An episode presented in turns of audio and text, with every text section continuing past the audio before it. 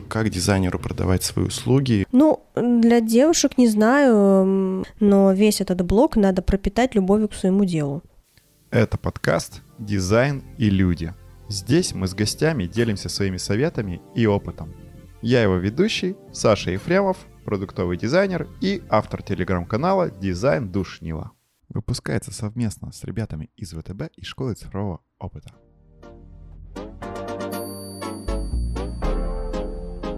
Сегодня у меня в гостях Кристина Дмитриева, бренд-дизайнер, графический, UI-дизайнер, блогер и основатель первой в России школы дизайна для девушек Brand Design Wellness.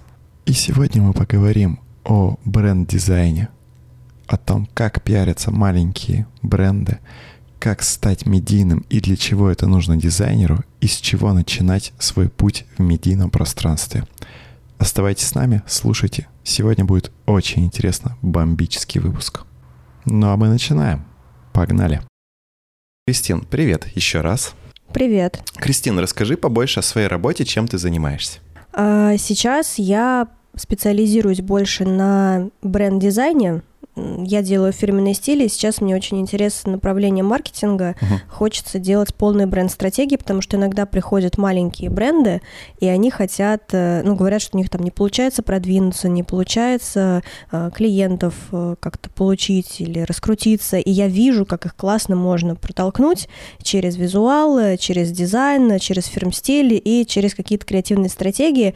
И вот я хочу еще сейчас больше углубиться в эту сферу. Но также мне интересно делать UI, и я с радостью работаю над приложениями. Недавно я, например, закончила работу над большим приложением, редизайном, которое работает с нейросетями. Ух ты! Вот, это оно пока что еще не зарелизилось, но оно, да, то есть достаточно была долгая работа, где-то пару месяцев я делала. Вот, поэтому, да, я бы сказала, что я все-таки гибрид. Слушай, ну это на самом деле интересно, да, я не часто встречаюсь с гибридными дизайнерами, все равно там, да, кто-то больше условно уходит в визуал, но ты, собственно, на самом деле, да, как ты говоришь, больше уходишь в визуал. Еще есть сайты, на тильде, но да. Я не знаю, к чему отнести сайты на тильде, я не знаю, это не UI, UX, это, ну, наверное, это UI половинчатый UX как-то, вот туда вот уход. Ну, слушай, да, согласен. А расскажи побольше о бренд-стратегии. Меня прям заинтересовало и о том вообще, как дизайн помогает вот в данном случае. То есть как бы, окей, я знаю то, что дизайнеры там делают, рисуют. Я в какой-то момент там делал какие-то логотипы или там условные баннеры, там печать на, ну, на какие-нибудь плакаты и так далее. Но тем не менее, я же понимаю, что это намного большая часть. Расскажи про свой опыт. Да, это больше. Дизайнеры в целом не должны этим заниматься, но мне нравится. То есть я уже где-то лет 6 в продажах в целом, и я никогда их вот не изучала, прям чтобы с нуля их изучать. То есть я не читала книги, не проходила курсы, ничего. Мне чисто все интуитивно, на опыте, на продажах я изучаю, как люди реагируют, что они покупают, как они думают. И недавно я прочитала, в общем, мне показали чей-то курс, некоторые материалы, которые касаются маркетинга. И я такая, так, ну я вот это знаю и вот это знаю, да я вообще в целом все здесь знаю. И я поняла, что мне вообще очень интересно углубиться не только в дизайнерскую часть продукта. Вот пришел ко мне там молодой бренд, не знаю, веганской, там, здоровой еды.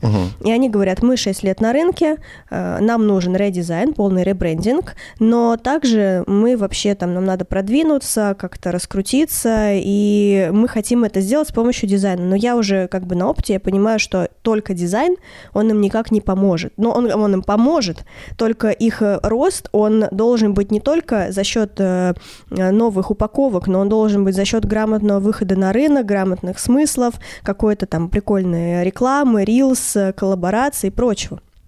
И, может быть, каких-то там пиар-коробок, пиар-стратегий, в общем, чего-то отовсюду по чуть-чуть, но мне и очень интересно взаимодействовать с аудиторией, с чужой аудиторией через визуал, через упаковки, через красивые какие-то фотографии, видео, креативы, смыслы и прочее. И вот было бы здорово, если бы я больше в этом разбиралась, то есть у меня было больше данных, чтобы я могла взять бренд, а не только сделать ему вот это, а сделать еще какие-то рекомендации, может быть, что-то протестировать.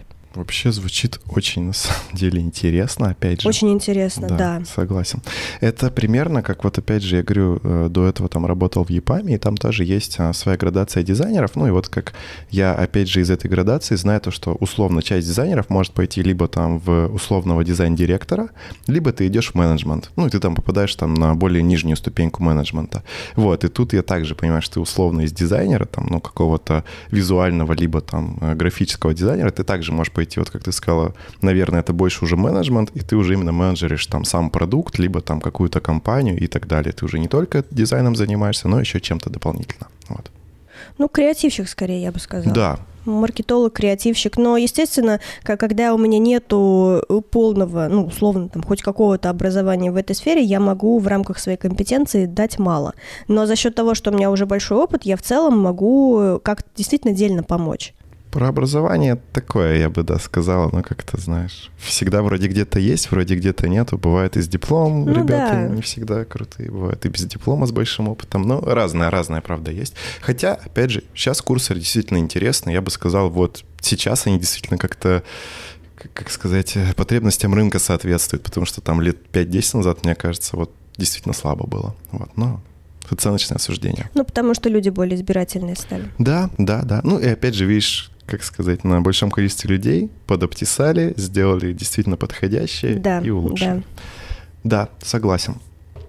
Ты опять же сказала вот про в целом там упаковку бренда, упаковку, ну, как сказать, продукта. А расскажи, пожалуйста, опять же, как через дизайн можно взаимодействовать с аудиторией, потому что, ну, я понимаю, что есть визуал, я условно понимаю то, что есть какой-нибудь там, например, Альфа-банк, и все, что есть на красном, да, действительно, это там дизайн и все остальное, но до этого ребята ввалили кучу вообще денег в маркетинг, кучу денег в то, чтобы их бренд узнавали, там тот же «Жизнь Март», я всегда знаю то, что это что-то зеленое, ну, сейчас мы не будем именно про цветовое говорить, но, в общем, ты понимаешь. И там также мы говорим и про текст, что одна компания может обращаться к клиенту на «вы», другая может обращаться на «ты», третья может какие-то, например, шутки использовать. Ну, не всегда уместно, но, как бы, опять же, смотря какая редполитика у компании.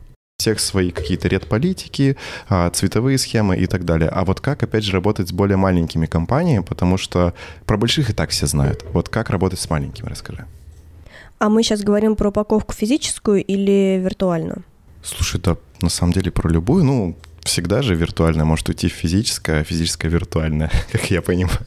Ну, например, когда мы говорим про физическую упаковку, то есть бренды, которые изначально не делают пиар-стратегию до выхода продукта на полке. Угу. И там мы уже работаем с пользователем за счет привлечения интереса. Это первое, это вау-эффект, чтобы человек обратил внимание на упаковку. Но тут еще, конечно, мерчендайзинг, и тут зависит от того, сколько денег есть у бренда.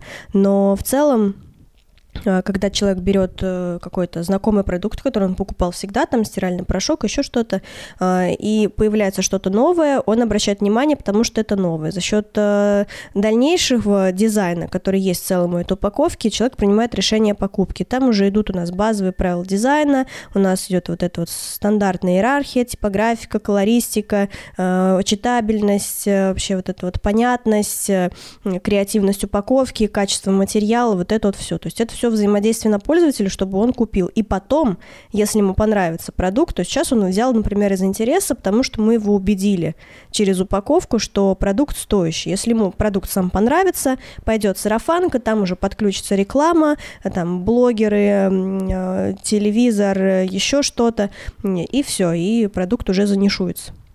Если мы говорим про онлайн, то здесь идет удар со всех сторон. То есть здесь, естественно, идет маркетинг, но маркетинг должен быть правильно подан. Тут уже идут воронки, тут уже идут те же самые правила дизайна, оптические эффекты, также контраст, цвета, вот этот вот контраст размеров, внимание, привлечение внимания через правильные смыслы, подсвечивание всего нужного, картинки, изображение, эмоциональное воздействие, анимация, то же самое. И получается, что маркетинг без визуал, он не будет работать. Ну, конечно, где-то, может быть, по смыслам, когда мы читаем чисто текст, он будет работать, но, опять же, как этот текст подан, какого он размера, какой у него шрифт, какая у него картинка, вот это все имеет значение. Тут опять же, знаешь, ты когда говорила про вот то, что все имеет смысл и так далее, я помню то, что в одном из подкастов, который я слушал, там задавали интересный вопрос, что важнее, визуальная составляющая, ну, или там условно логическая какая-то, или там, ну, вот сама ценность продукта. И в основном все говорят, что да, как бы все вместе. А вопрос был про UI и UX, что важнее UI или UX. Ну, как бы я тут попытался чуть так сказать, играть вопрос, но, как бы, опять же, все-таки все говорят, что да, UX там всегда важнее, UI на втором месте, но, опять же, без хорошего UI, как бы, продукт ваш не всегда так будет там выигрывать и побеждать. Тут, наверное, опять же, да, все вместе, потому что даже с хорошей упаковкой, я сомневаюсь, что можно продать какую-то фигню. Ну, опять же, несколько раз. То есть, наверное, один раз действительно люди могут купить. Ну, несколько раз, да. Да, то есть... Это да. Опять же, да, первый-то раз можно все купить, я согласен. Хорошо. И опять же тогда интересный вопрос. А вот смотри, я тут чисто для себя поинтересуюсь. Вот как бы хорошо, есть там, ну, какие-то, например, продукты, там какой-нибудь пломбир или еще что-то там, или, я там не знаю, запчасти, наверное, это что-то определенное. Но, например, есть продукты, там 18+, например, условно алкоголь. То есть вот как его, есть какие-то же ограничения на рекламу, то есть там, считай, ты не можешь, насколько я помню, по телеку рекламировать, еще как-то. Как-то его ты можешь, например, также продвигать или рекламировать вот как дизайнер? Рекламировать в смысле, чтобы пользователи узнали? Ну вот, да, просто интересно, вот опять же, да, со стороны дизайна, то есть как бы какие можешь рассказать, там, не знаю, прихваты, еще что-то. Со стороны, я думаю, что здесь не просто дизайн, здесь должен быть все-таки пиар. Мне сейчас только на ум приходит Бейлис, и Бейлис, ну, это же тоже, по сути, алкоголь, то есть у него нет рекламы вот так вот, но у него есть мероприятия, которые освещают блогеры. И я когда-то ходила на мероприятие от Бейлис, и там было очень красиво, там был мастер-класс по готовке, там... какой-то кондитерки с Бейлисом, и наша задача была как раз рассказать, что вот он используется не только, чтобы бухать, а для того еще, чтобы классно готовить, и чтобы было интересно. То есть это был целый вот какой-то кампейн такой рекламный. Вот. И есть всякие пиар-боксы, рассылки и прочее. То есть если это уже идет... Есть же разная категория алкоголя. У этой категории алкоголя разные покупатели. И в зависимости от того, какой покупатель, какой ранг у алкоголя, нужно отталкиваться от этого. То есть кому-то достаточно просто, чтобы это было на полках, и они работают чисто через магазины. И там уже идет, опять же, эта этикетка и все. С нацелом на целевую аудиторию и на сегмент. Кстати, вопрос про этикетку. Я тут читал в одной из статей или там в одной из книг, уж не помню, если честно, где. И опять же мы с ребятами, с дизайнерами обсуждали, что вот есть условно, да, там какие-то там визуальные критерии у клиентов там по этикетке, по упаковке, по еще чему-то. И опять же, когда, по-моему, там было исследование по порошку, спрашивали там, типа, какой вы порошок выберете, там, условно красивый или там, ну, как какой-то просто средний. Все говорили, да, типа, я вот возьму там обычный средний, вот просто у него там цена устраивает и так далее. И в итоге все равно люди брали действительно с более красивой упаковкой, там, с более красивой этикеткой. И как бы вроде они тебе говорят-то одно, а делают все на другое. Вот, поэтому... Ну, у меня был такой опыт, я прям именно это было по порошкам. Ко мне приходили люди, которые хотели делать просто какие-то средства для стирки, там, какую-то бытовую химию. Но они пришли раньше, чем они вообще арендовали даже место для производства этой бытовой химии.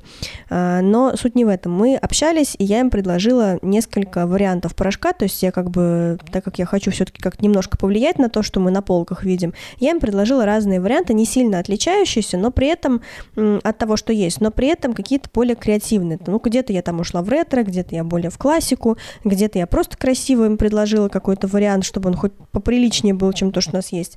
И там было 2 человека, один мужчина помоложе, а женщина чуть постарше. И вот мужчина говорит, вот давайте классно сделаем что-то нестандартное, что-то необычное. Женщина говорит, нет, я привыкла вот к этому, и я возьму вот то, что мне надо. И в итоге вот мы вроде остановились на том, что будет примерно то, что ей надо всегда, то, что она брала, но чуть-чуть посимпатичнее. То есть зависит, опять же, от категории людей, потому что я, например, сама, то есть у меня нету порошка, к которому я условно там сильно привыкла. Я, может быть, хочу, чтобы у меня что-то более эстетично, интересно стояло, может, я даже попробую. Там, возможно, я просто привыкла к формату, я люблю там эти подушечки, капсулы, но если они будут в более симпатичной упаковке, чем Ариэль, я с радостью возьму. Вот. А есть постарше, которые уже привыкли к тому, что у них есть, и они не любят перемены. Там 45 плюс, вот оттуда уже начинается, что перемен они не любят. И поэтому они выберут то, что было. Ну, кстати, про порошки достаточно интересно, потому что, если так даже подумать, ну, понятно, что все стирают, но, наверное, люди 45 плюс, возможно, стирают чуть чаще и чуть больше и стирают своим детям. Но они на автомате выбирают. Они не ходят и не думают такие, ой, что бы мне взять? Они такие, так, есть, на скидке вообще супер, все. Да, да. Вот, кстати, тоже про скидки. Я тут какой-то мемасик видел и понял то, что я этот же человек, что... Ну, там, в общем, в меме тема была в том, что практически я тот чувак, который покупает только по скидкам и вообще уже даже ничего не смотрит. И я помню, что в последнее время я даже, не смотрю там, что за упаковка и так далее. Чаще всего я смотрю ценник, если он там висит желтеньким условно, или там красненьким, без разницы. Я такой, так, это надо брать. Вот, и все. То есть... У меня иногда складывается ощущение, как будто бы вот именно упаковка, она уходит на второй план. Не везде и не для всех. То есть я тоже понимаю, что даже я, если посмотреть как покупатель, то, например, там условный там йогурт я иду беру просто по скидке, или там какое-нибудь молоко я беру по скидке, потому что у меня большой разницы нет. У нас там есть как бы, там 4 каких-нибудь локальных бренда там и один какой-нибудь московский. Я вот как бы из них возьму, что по скидке.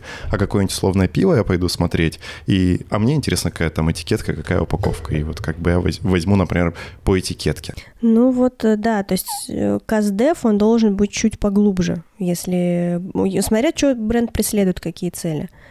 То есть могут просто на количество, могут вообще не заморачиваться, могут просто делать качественно, а могут делать какую-то прям кампейн очень классную, чтобы вообще выделяться и делать прям перформанс.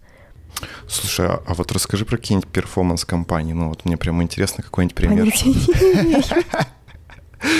Офигенно. Ладно, если вот сейчас навскидку, я помню, открывался ресторан, который жарил мясо. Наверное, про это все слышали. Они заказали билборды. И что-то там в какой-то момент то ли загорелся билборд, и у него часть отвалилась, и под ним был другой билборд, то ли еще что-то. То есть это был вот билборд, по-моему, сожгли билборд, чтобы показать, как классно они жарят мясо, какие они клевые, и вот это вот место, там, адрес свой показали. То есть это вот такие вот эпатажные вещи. Там кто-то сейчас, вот если мы расцениваем человека как бренд, бронирует билборды, кто-то делает какие-то 3D, вот этот вот большая электричка суши, вот это вот.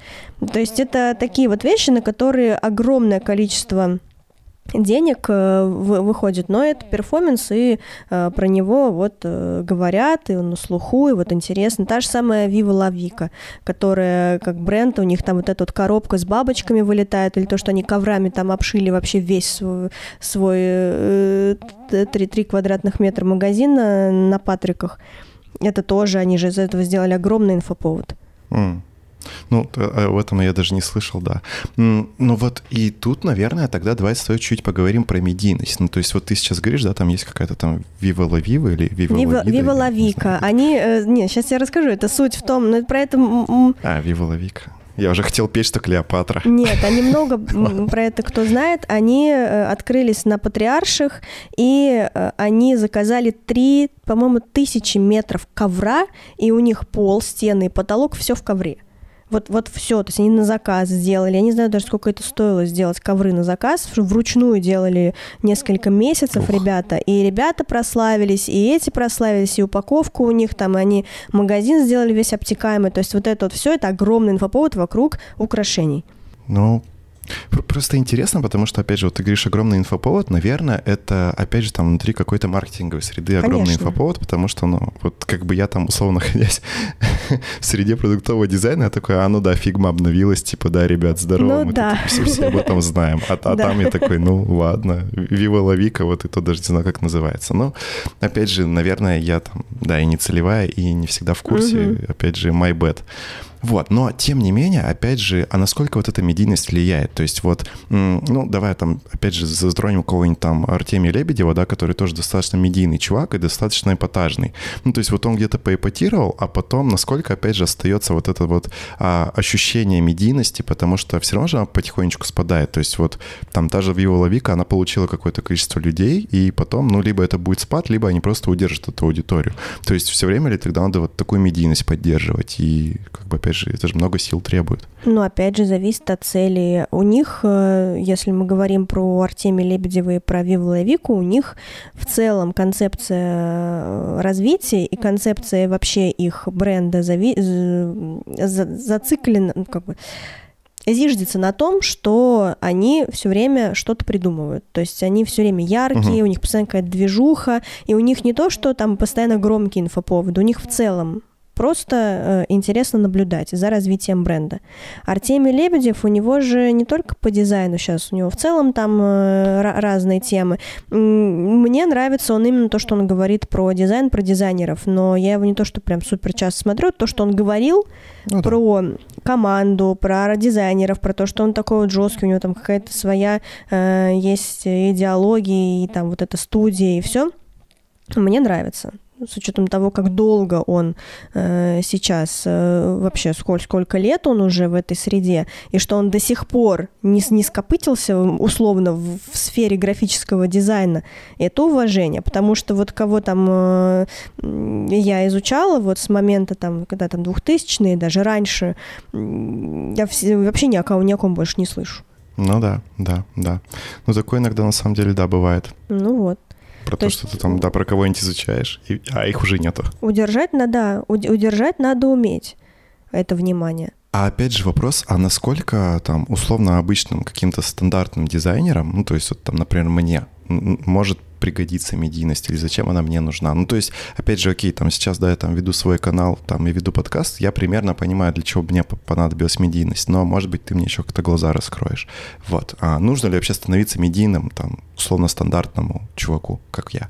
Ну, если нету цели привлечь к себе внимание, обучать там, например, или работать фрилансером, то смысла нет. Если окей работать просто на компанию, делать хорошо свою работу и в целом не строить что-то свое, агентство или просто там себя как специалиста или обучать, то можно это и не делать. Зависит от цели, которая преследуется. То есть вот у тебя развитие подкаста, то есть тебе надо показать, почему тебя надо слушать, а не всех других. Ну, чем? Вот еще один подкаст о дизайне. Почему надо прислушаться? То есть есть какое-то свое мнение, значит, это мнение надо транслировать. Транслировать его надо через блог. Какое-то время надо для того, чтобы понять, какое у тебя четкое мнение, какая у тебя позиция. У меня на это ушло 5 лет, чтобы понять вообще, о чем я.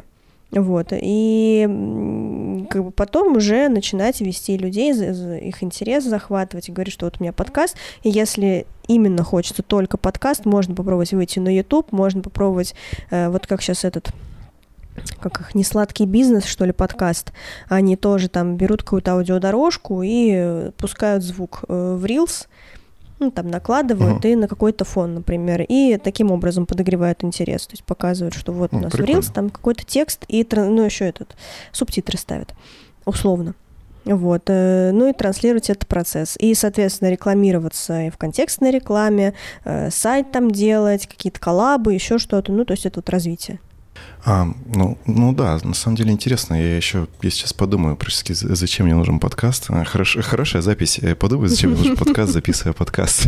Вот. Но тем не менее, я просто к тому, что рефлексия очень важная часть. И как бы вот мне понравилось то, что ты сказала, там, что у тебя там ушло много лет, потому что это у меня уже там не первый, условно, мой внутренний проект, который там один я начинал, у меня ушел год на то, чтобы понять там о том, что не надо обо всем подряд писать, например. Я вот там сузил аудиторию и там сузил вообще в целом идеи своего контента. Но ладно, хорошо.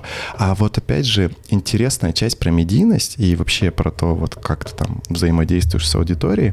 Я тут обучаюсь, так сказать, на курсах риторики. Я к тому, что когда я общался там со своим учителем, ментором, как угодно можно назвать, Верине, привет, спасибо.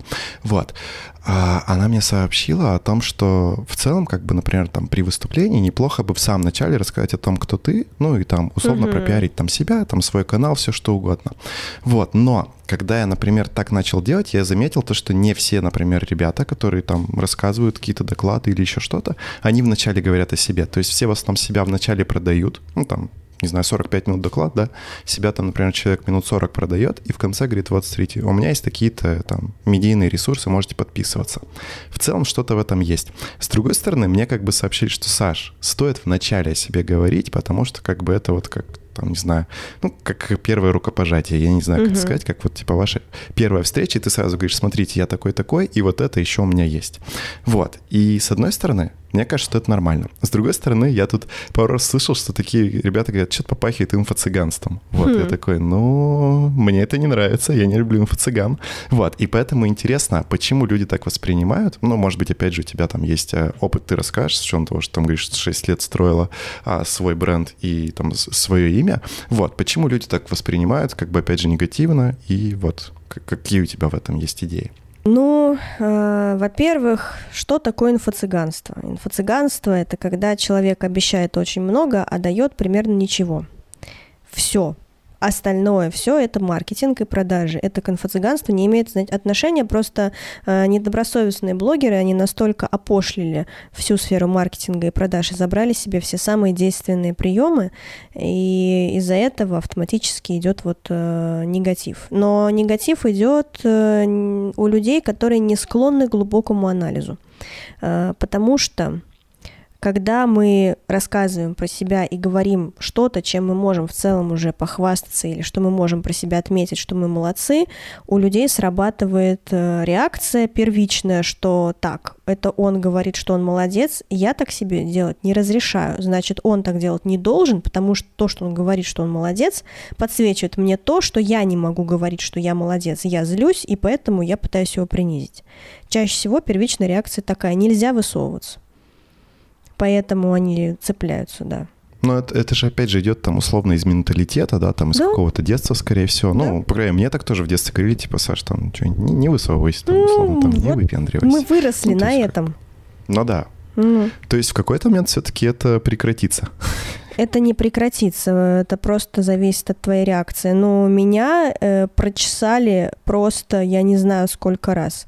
Когда, ну вот сейчас у меня, в общем, открылся такой портал, что я сейчас вообще не фильтрую то, что говорить про дизайн. Потому что, ну, как бы я фильтрую с точки зрения, как бы покрепче крючок закинуть.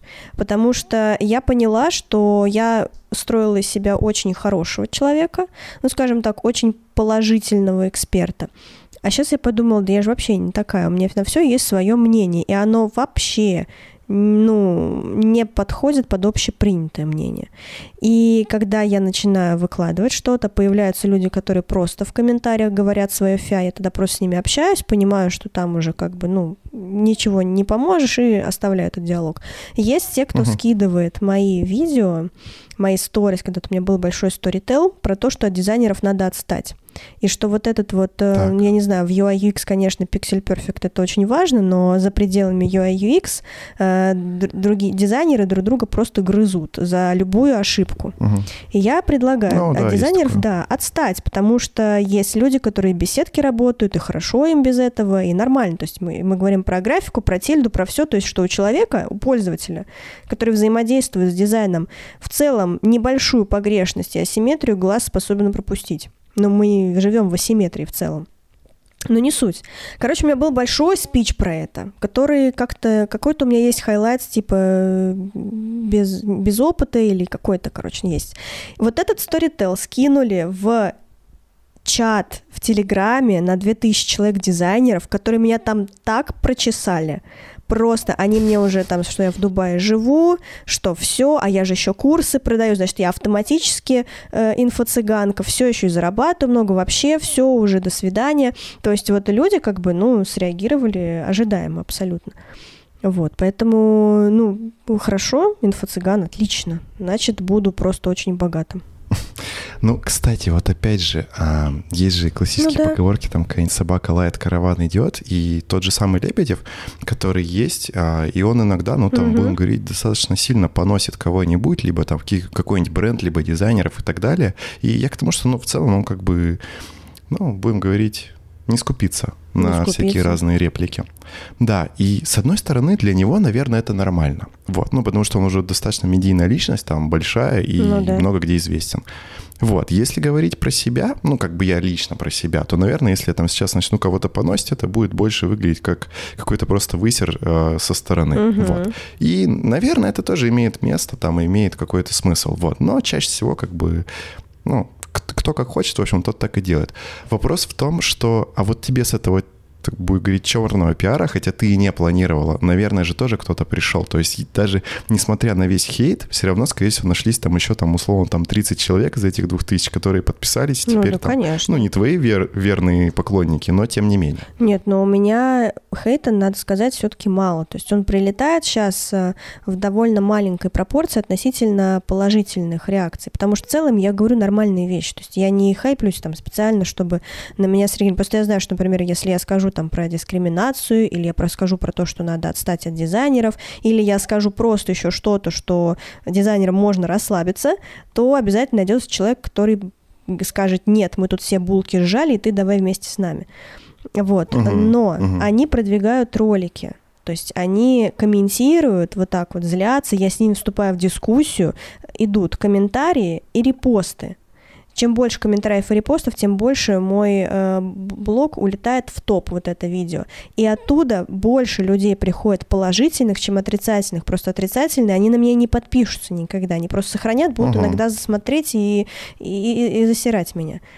А вот положительные приходят, и они согласны. И им окей. То есть на меня не подписываются те, которых я бешу. Чаще всего, да. Кстати, у меня тут есть один канал одного дизайнера, там тоже девочки, и я ее на самом деле как дизайнера уважаю, но в какой-то момент я понял, что я на нее подписался, и она так много постит, это точно не ты, я проверил. Вот. И она, конечно, так много постит, что я именно ее канал замьютил, потому что я думаю, ну все, блин, ну невозможно. То есть я, если есть время, захожу почитать, но вот именно так смотреть, я думаю, блин, как много ты постишь, как от тебя не отписались. Вот, и я иногда забавляюсь с этого. Вот. Ну, люди но опять разные, же, как бы, собственно, да. Она пишет, да, и не парится, и ее не сильно это волнует, и это хорошо. Ну, да, да.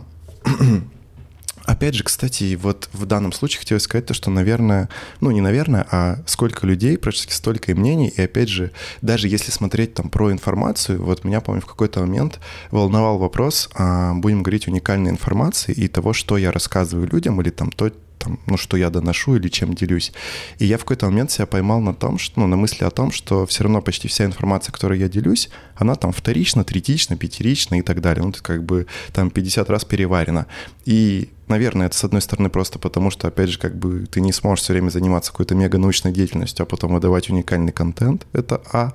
А Б, ну, как бы все-таки у нас... сколько там, 7 да, миллиардов людей или 6 миллиардов, ну, как бы достаточно много, и я думаю, то, что ты точно будешь вторичен или третичен в каком-то из вопросов. Вот, и к чему я это вел? К тому, что как бы очень часто у тебя все равно получается так, что та информация, которой ты делишься, она не уникальна, ну и как бы, опять же, с этим типа надо смириться. Ну, информация, если...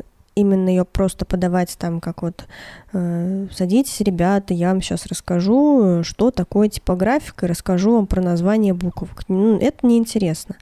А когда ты это через себя пропускаешь, перерабатываешь, рассказываешь свое мнение относительно этого, приглашаешь к дискуссии, тут уже поинтереснее будет. Потому что, по сути, сейчас все, что я делаю, я рассказываю свое мнение относительно того, что происходит в дизайне.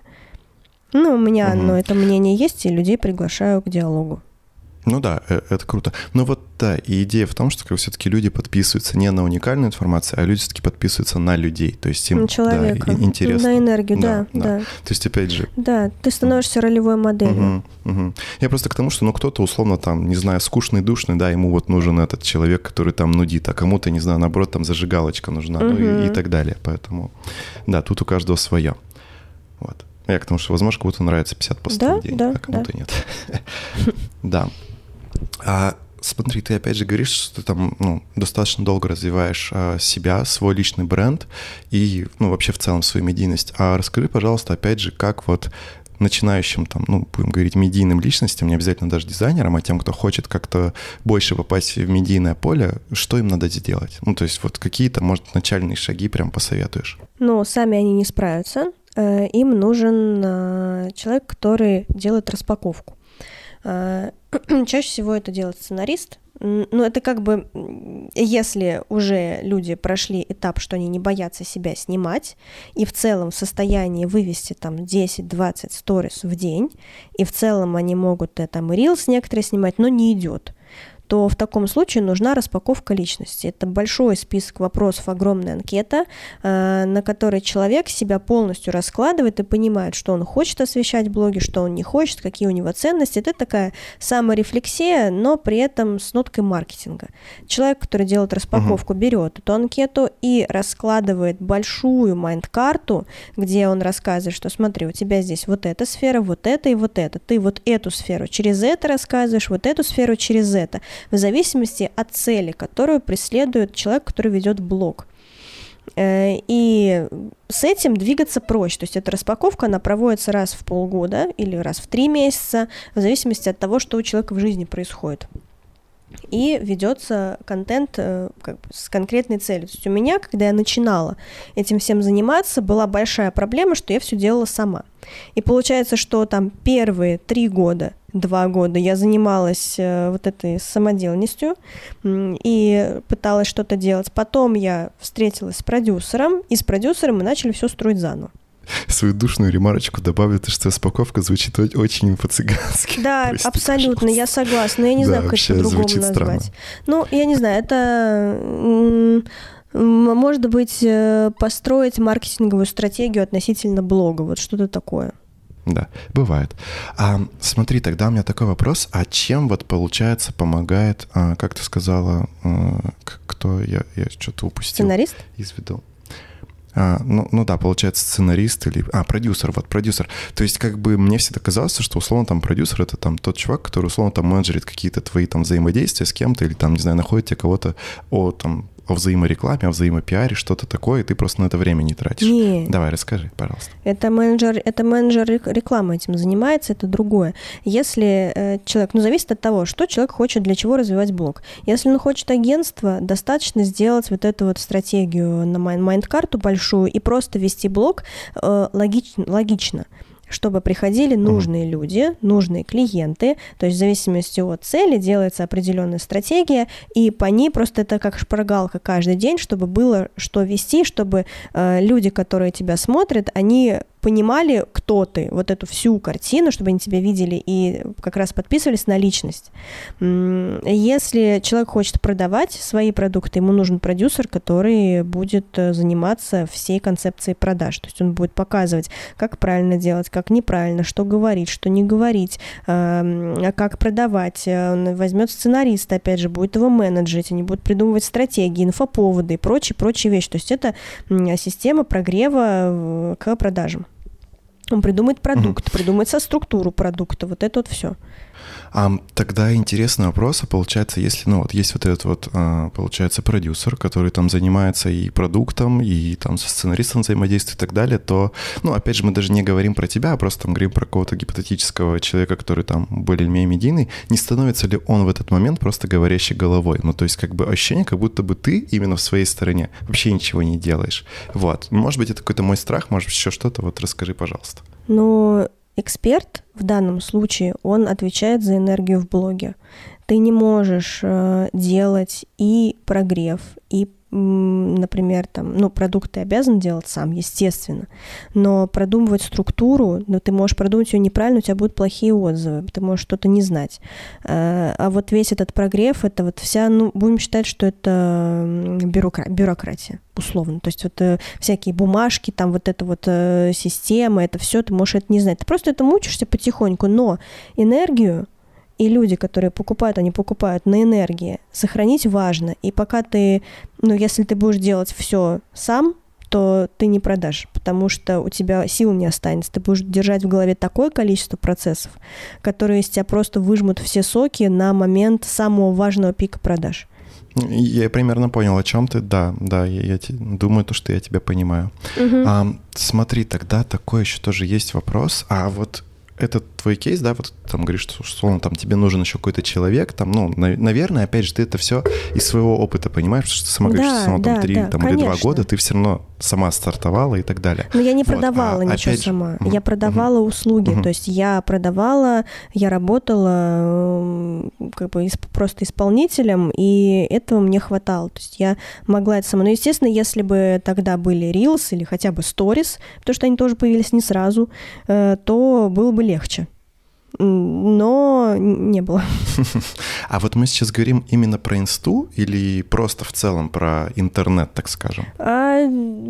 Если честно, про продвижение я могу только инсту. Ну, потому что самое действенное, что сейчас есть, это все еще Инстаграм больше.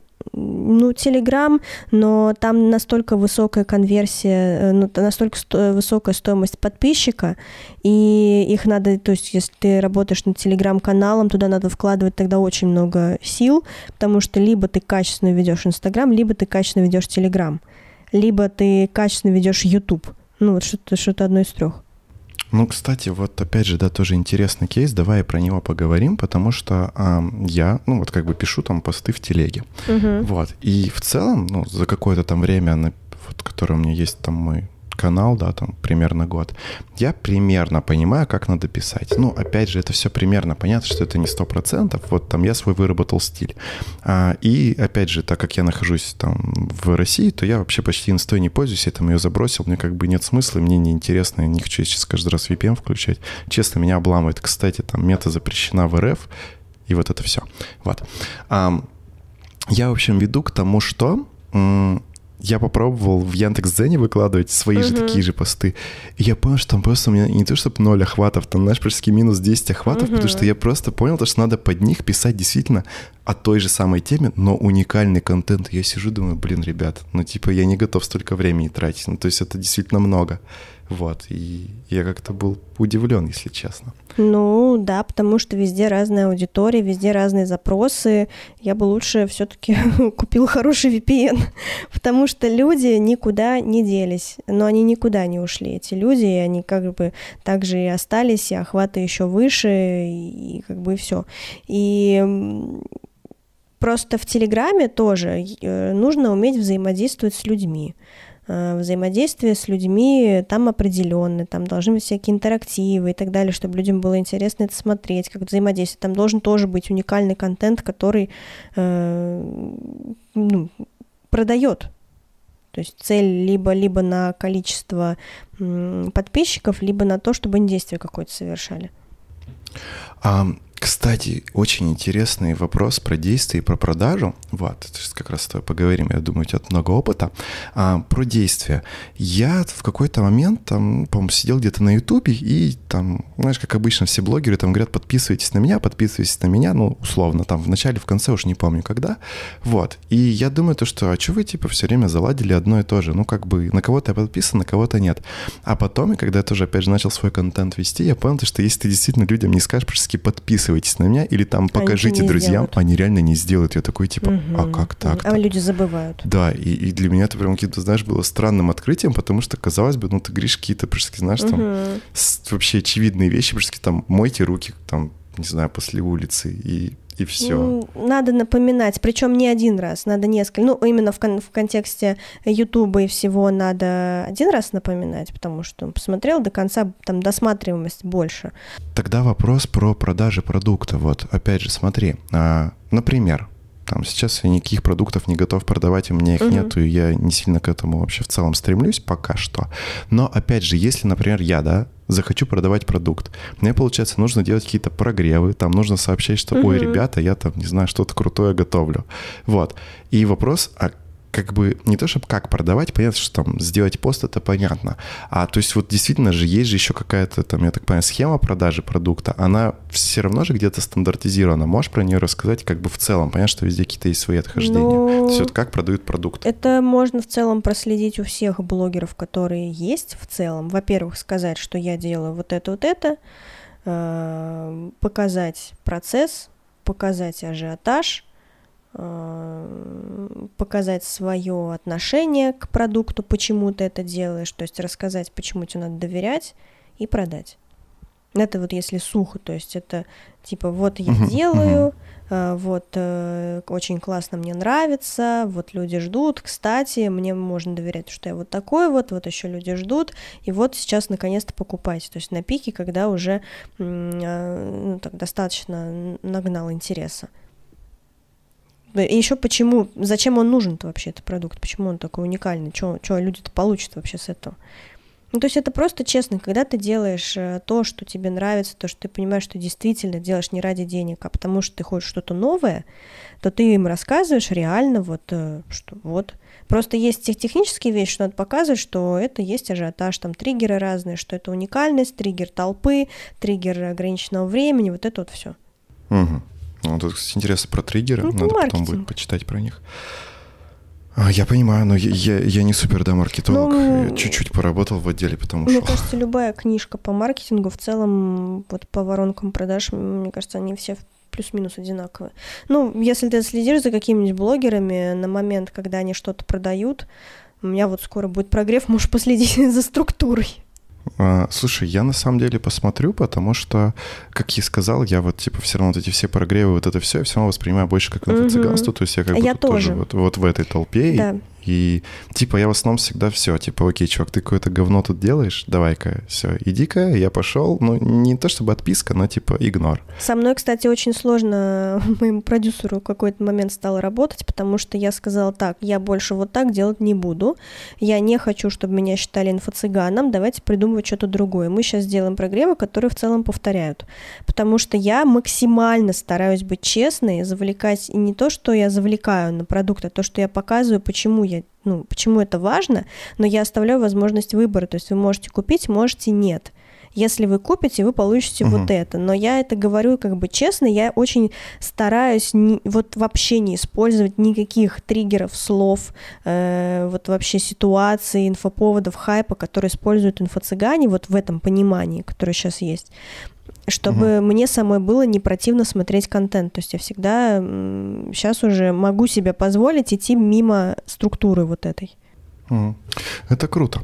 Я на самом деле всегда интересовался, что, ну, вот как бы всегда есть, будем говорить, те, кто, ну, наверное, против. Типа те, кто идут там против течения, против системы и так далее. Мне всегда интересно было, что если ты будешь, ну, не ты, а там какой-то там человек, да, будет создавать курсы, будет его вот по антипаттернам создавать продаж и там по анти-инфо-цыганским паттернам, насколько люди за ним потянутся. Потому что действительно же велик шанс, что все скажут, о, ну, как бы вроде что-то чувак тут не задвигает. Так они так и говорят. А, да? Окей. Ну, есть, например... девушка, которая сделала самый большой курс по Reels какое-то время назад. И она с ноги просто залетела в блогерскую тусовку и заработала 20 миллионов за первый свой запуск. И так все такие, в смысле, да, такие, в смысле, что, так можно было? Она, мало того, она аудитории набрала просто какую-то огромную кучу за маленький период времени по Reels. И за счет того, что она как раз маркетолог, но она вроде как, они там с мужем на пару вот в этой теме шарят, она просто вот мимо всего вот этого прогрева она взяла, продала и заработала кучу бабла. Это уникальный кейс, и я злилась невероятно. Но у меня одновременно было восхищение, одновременно я злилась, что она это сделала, и столько заработала, потому что о ней никто не знал, о ней до этого никто не слышал, никто вообще, типа, кто, что, вообще как.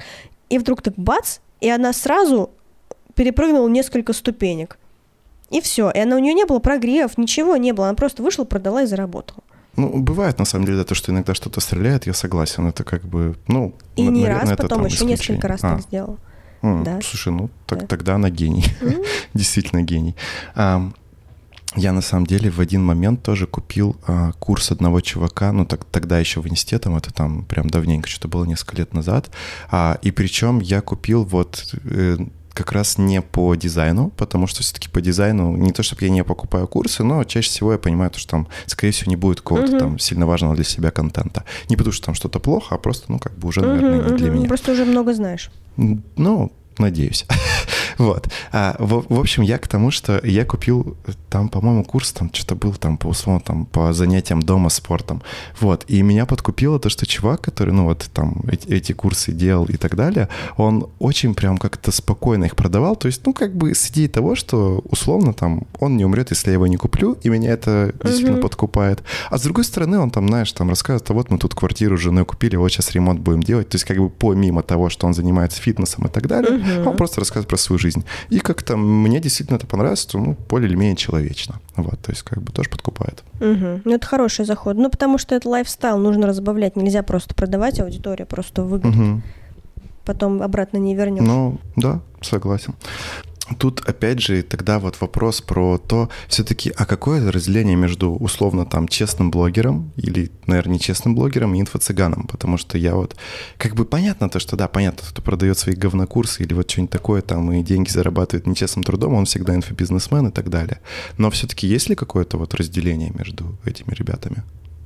Качество и опять продукта. Же, да, хорошо, а еще давай чуть-чуть попробую залезть внутрь. А внутри тусовки есть ли какие-то обсуждения, что а вот этот вот чувак, фу-фу-фу, он инфо-цыган, с ним, не знаю, там не общаемся, а вот этот вот нормальный? То есть есть ли какие-то, опять же, комьюнити внутри блогера? Нет, ну у нас есть как бы, что там мы смотрим, как бы говорим, да, что инфо-цыгане есть. То есть мы расценим, как-то смотрим, анализируем, что есть, но не общаются одновременно в одной тусовке хорошие блогеры инфо-цыгане. Но они не дружат, у них разные ценности, у них разные развлечения, у них разные... То есть есть там слет поездок на Мальдивы, как бы, но туда приезжает там кто-то, например, говорит, блин, а я вообще ни с кем не тусил, потому что мне там, ну, не нравится, не откликается. Приехала чисто вот себе создать какой-то инфоповод, и все. Ну, то есть я вот сейчас вообще в тусовке не нахожусь. Я когда 2 года назад перестала с ними работать, вообще как-то взаимодействовать, я просто оттуда вышла, стало очень легко, когда ты просто добровольно вышел из гонки. Вот, они остались там из гонки какой? Булькать. Ну, то есть, ну, у меня была гонка просто там, кто хайповее, чтобы меня заметили, или там с кем поработать еще, там взять заказ, поработайте со мной, дойти еще до каких-то верхов. Потом мне стало так неинтересно, я такая думаю, слушайте, ну, дизайн-то это ж не только сайтики блогерам делать, да? Как-то хочется посерьезнее, и все, и с того момента у меня все в гору пошло, когда я оттуда вышла. Потому что это, ну, какое-то, не знаю, это болото такое маленькое, в котором все булькают, вот, а по факту как бы мир, он гораздо больше и интереснее, и сейчас как раз делается больше ставка на блогеров, которые вот небольшие, но при этом которые качественно подходят.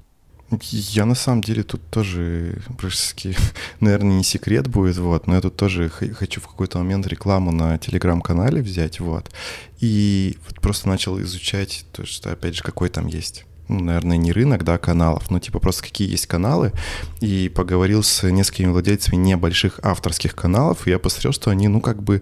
большие-небольшие, но в моем понимании они берут неплохие деньги за рекламу. Ну, то есть, как бы с учетом того, что у них там, не знаю, там 1200-2000, да, человек на канале, они там берут порядка, да я там не знаю, там условно там по 50, да, рублей за одного человека своего. И не факт, что у тебя все сконвертируются. То есть, получается, что там как бы к тебе там, знаешь, дай бог сотня придет. То есть, как бы будет очень, ну, такой небольшая цена за лида. Очень, наоборот, большая цена за лида. И я удивился к тому, что именно действительно вот сейчас больше ставок делают на такие вот какие-то авторские каналы. И самое, что интересно, когда у меня только там вот канал чуть-чуть подрастал, я заметил, что вот в какой-то, вот в небольшой момент, когда у тебя там условно там человек там 300-500, к тебе прям даже чаще приходит, чем потом, потому что, видимо, у тебя настолько должен быть нищенский ценник в этот момент, что все захотят к тебе прийти. Это очень забавно. Вот.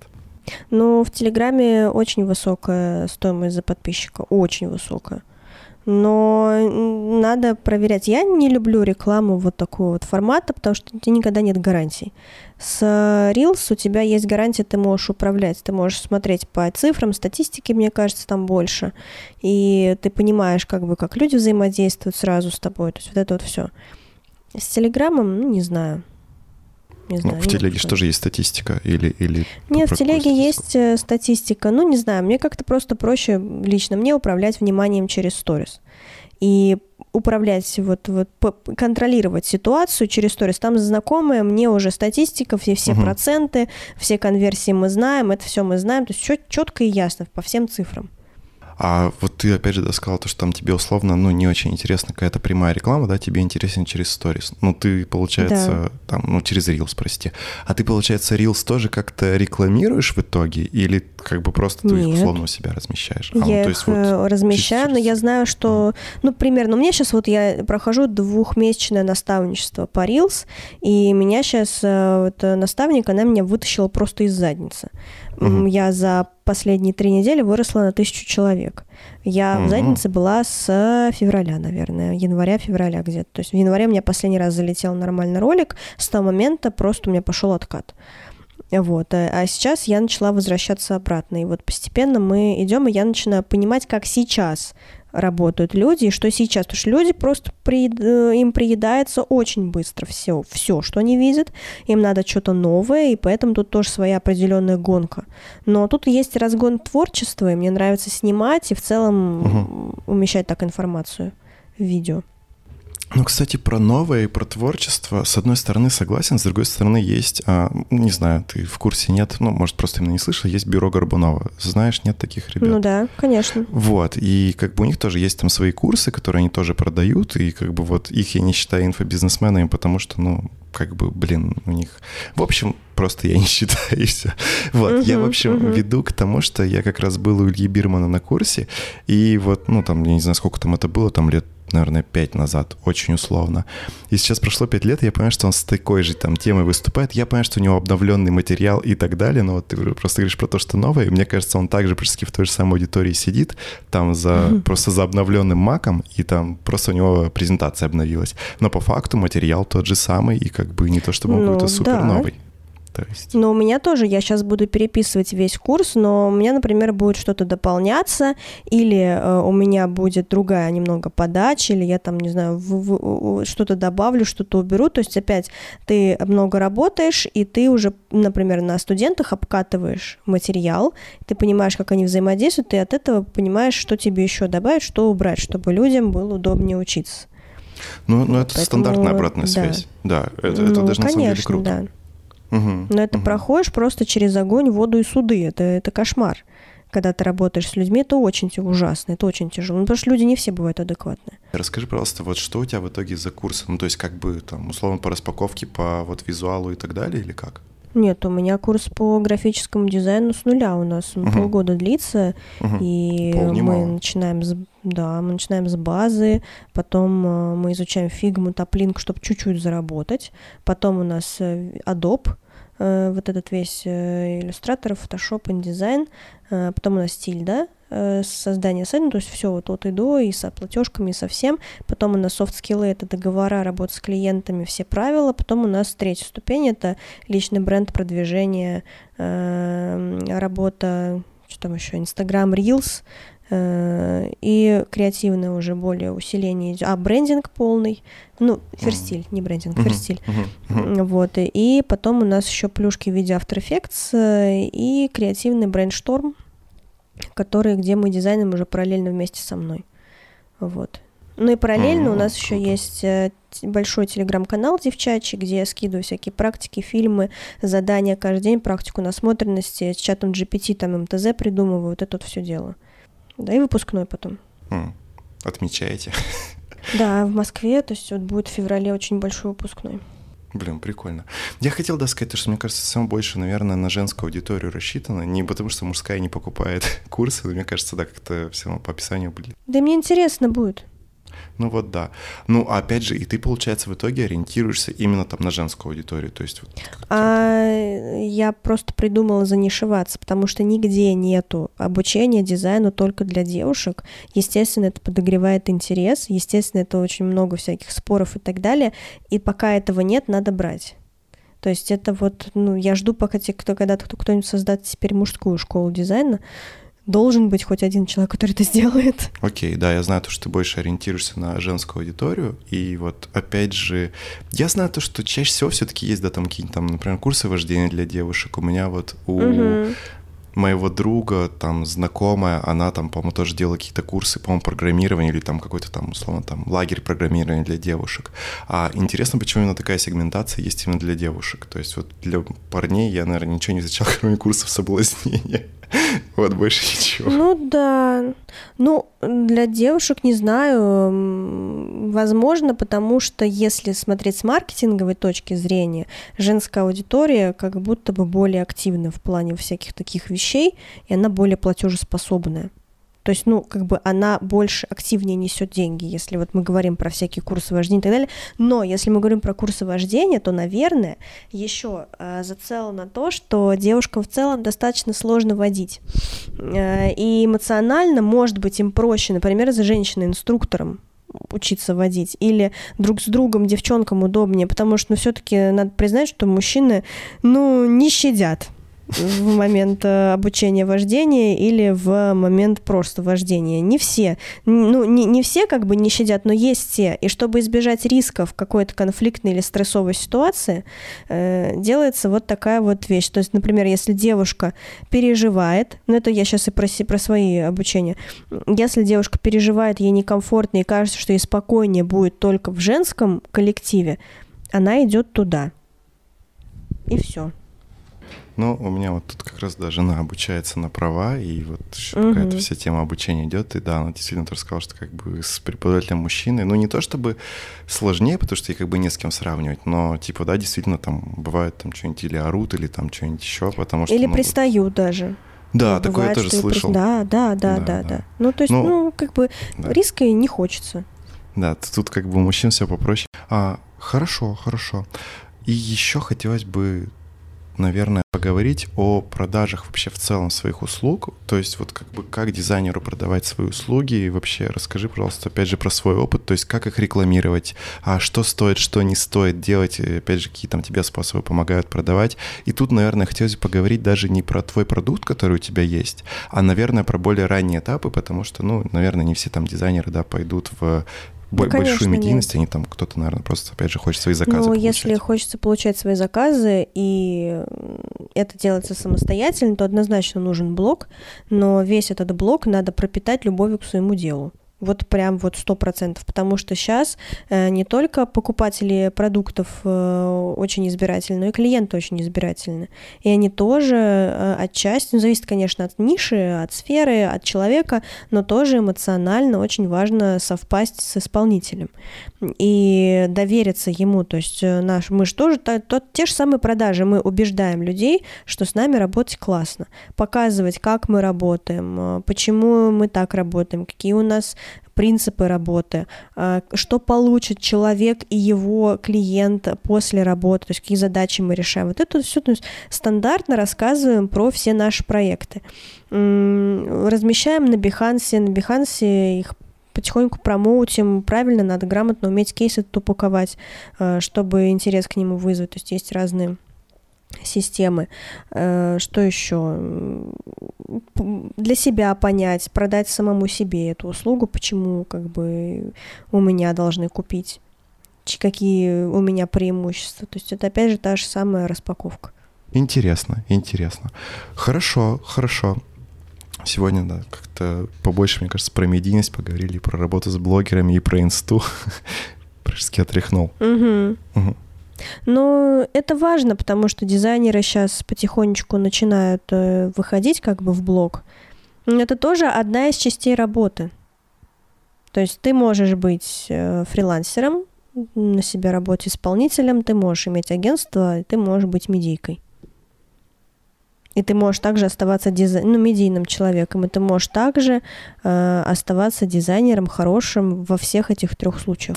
Вот вопрос, да, действительно, а оставаясь медийным дизайнером, остаешься ли ты хорошим работником? И, опять же, стоит ли там, наверное, не то чтобы стоит, как сказать... В общем, условно, оставаясь работать в найме и будучи медийным дизайнером, нормально ли это, вот, так сказать, матч? Потому что, с одной стороны, мне кажется, что ничего там страшного нет, это круто, а с другой стороны, мне иногда кажется, что все равно в какой-то момент такие люди, которые, ну, там, условно, да, там, работают на дядю или просто работают, они все равно хотят чего-то большего еще из вот этой медийности получить, там, ну, наверное, не только новую работу, а может, там, продавать свой курс или еще что-то. Ну, могу по своему опыту сказать, я 2 года вообще не брала заказы, вообще, то есть у меня не потому, что у меня их не было, а потому что я осознанно не хотела их брать, и у меня был фокус на то, чтобы развить как раз вот эту медийную часть и поставить на рельсы всю систему продаж. Сейчас, когда у меня это все стоит на рельсах, у меня есть деньги, то есть я не гонюсь за этим, я вернулась обратно в проекты с удовольствием дизайню или делаю что-то для себя, или тестирую что-то новое, и я не растеряла навык, потому что все это время я работала со студентами, решала их дизайнерские задачи. Ну да. Я сама все время, у меня насмотренность, да, то есть ты все время практикуешь. Ну да, да. И как бы если ты любишь дизайн настолько сильно, как я его люблю, то ты никогда не потеряешь этот навык, потому что ты всегда будешь в теме, в среде, вот в этом вайбе всегда. Ну да, ты так же типа растёшь. Поэтому, мне кажется, переживать нечего. Просто, да, но все равно фокус придется сменить. На какое-то время нужно пожертвовать тем, что фокус ты сменишь. Ну, опять же, наверное, это нормально. Я думаю, да, в этом нет ничего страшного. Да, но ты не вывезешь все одновременно. К сожалению, да. К сожалению, не вывезешь. Да. Я тут тоже и что-то YouTube-канал начал, и, получается, и подкасты, и вот канал веду, и я понимаю, что что-то уже очень сложно. Ну, типа, еще и работа просто обычная есть. И я понимаю, что как бы в какой-то момент ощущение, как будто просто действительно что-то не вывожу, и вот там YouTube-канал, мне кажется, что месяца 2 или 3 ничего не постил. Я все как бы хочу, но сил вообще не всегда хватает. Ну, я никак на YouTube не выйду, я тоже хочу выйти, но у меня как-то темы копятся, и что-то никак не садится, потому что там своя какая-то статистика, что-то свои воронки, это все надо делать, не хочу. Ну, тут тоже, да, наверное, верно. Да, согласен.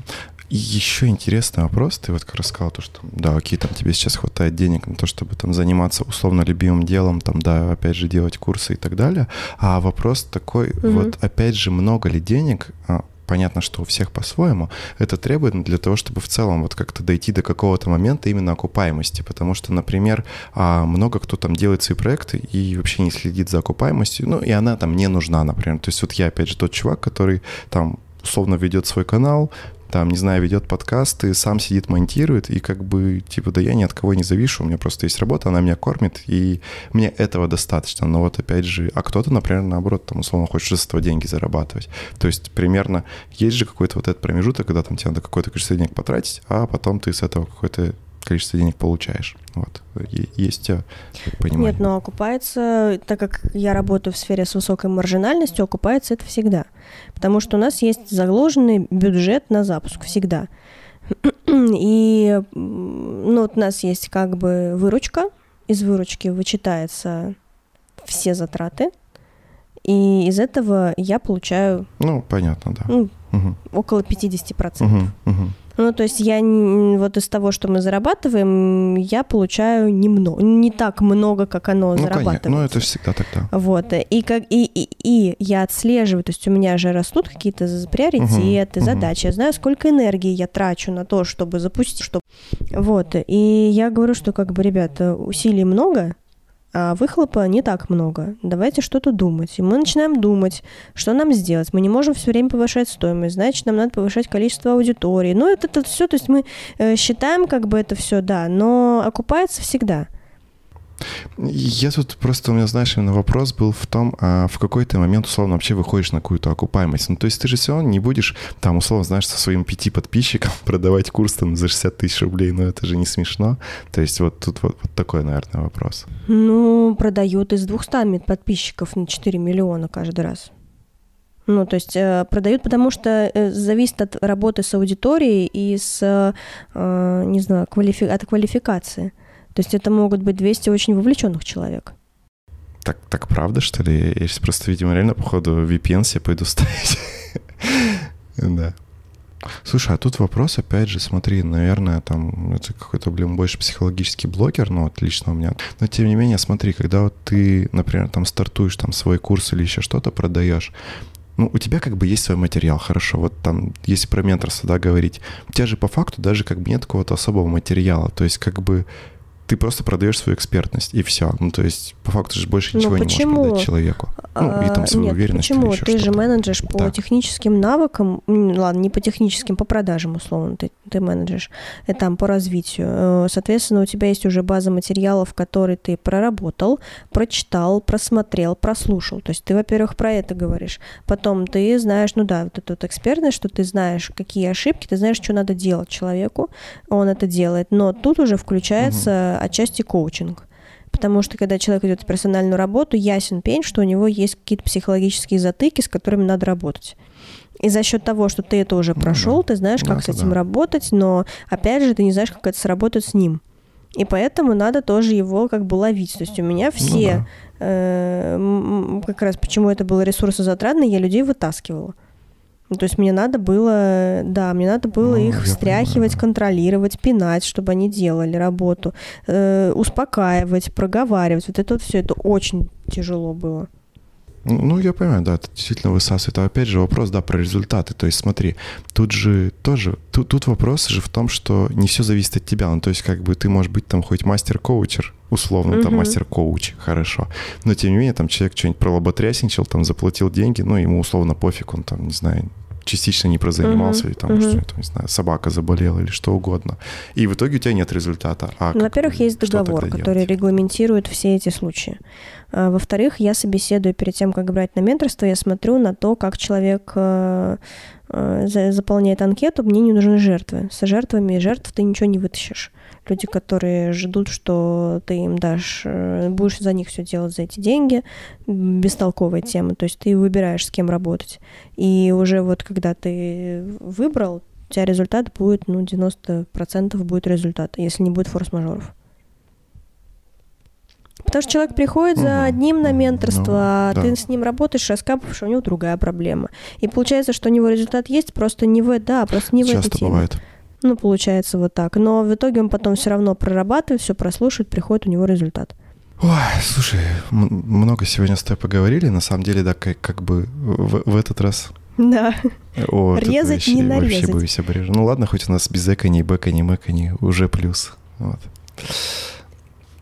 Но тем не менее, давай чуть-чуть подытожим. Мы сегодня с тобой поговорили, получается, про медийность дизайнеров, про работу с блогерами-миллионниками, в целом про инсту и про работу с, ну, наверное, да, с блогерами и с аудиторией, и про то, как в целом продавать свои услуги, что там для этого нужно сделать, и, опять же, как начать раскручивать себя как медийного дизайнера. Это все или я что-то забыл? Нет, это все. Окей, хорошо. Смотри, у нас также, опять же, есть прощание и какие-то твои пожелания нашим слушателям. Давай, что пожелаешь слушателям? Я пожелаю не бояться. Это очень банально, но на самом деле бояться здесь нечего. Результаты добиваются не те, кто много думает, а те, кто быстро делает. И вот это надо всегда держать в голове, что не надо все время взвешивать, а стоит или не стоит, просто тестируйте. Согласен. Кстати, да, иногда надо просто что-то сделать уже и не переживать это. Да, мы слишком много загоняемся. Да, спасибо тебе большое за участие, за твои мысли. И очень было интересно. Нестандартно из 10 подкастов, что я записывала. Этот ура! Отличается. Выделяемся, запоминаемся. На самом деле, спасибо. Вообще было очень интересно и тебя послушать, и на некоторые мысли ты меня еще натолкнула. Так что круто. Все интересные ссылочки я оставлю в описании. Подписывайтесь, лайкайте, шарьте друзьям и оставайтесь на связи. Это был подкаст «Дизайн и люди». Скоро услышимся!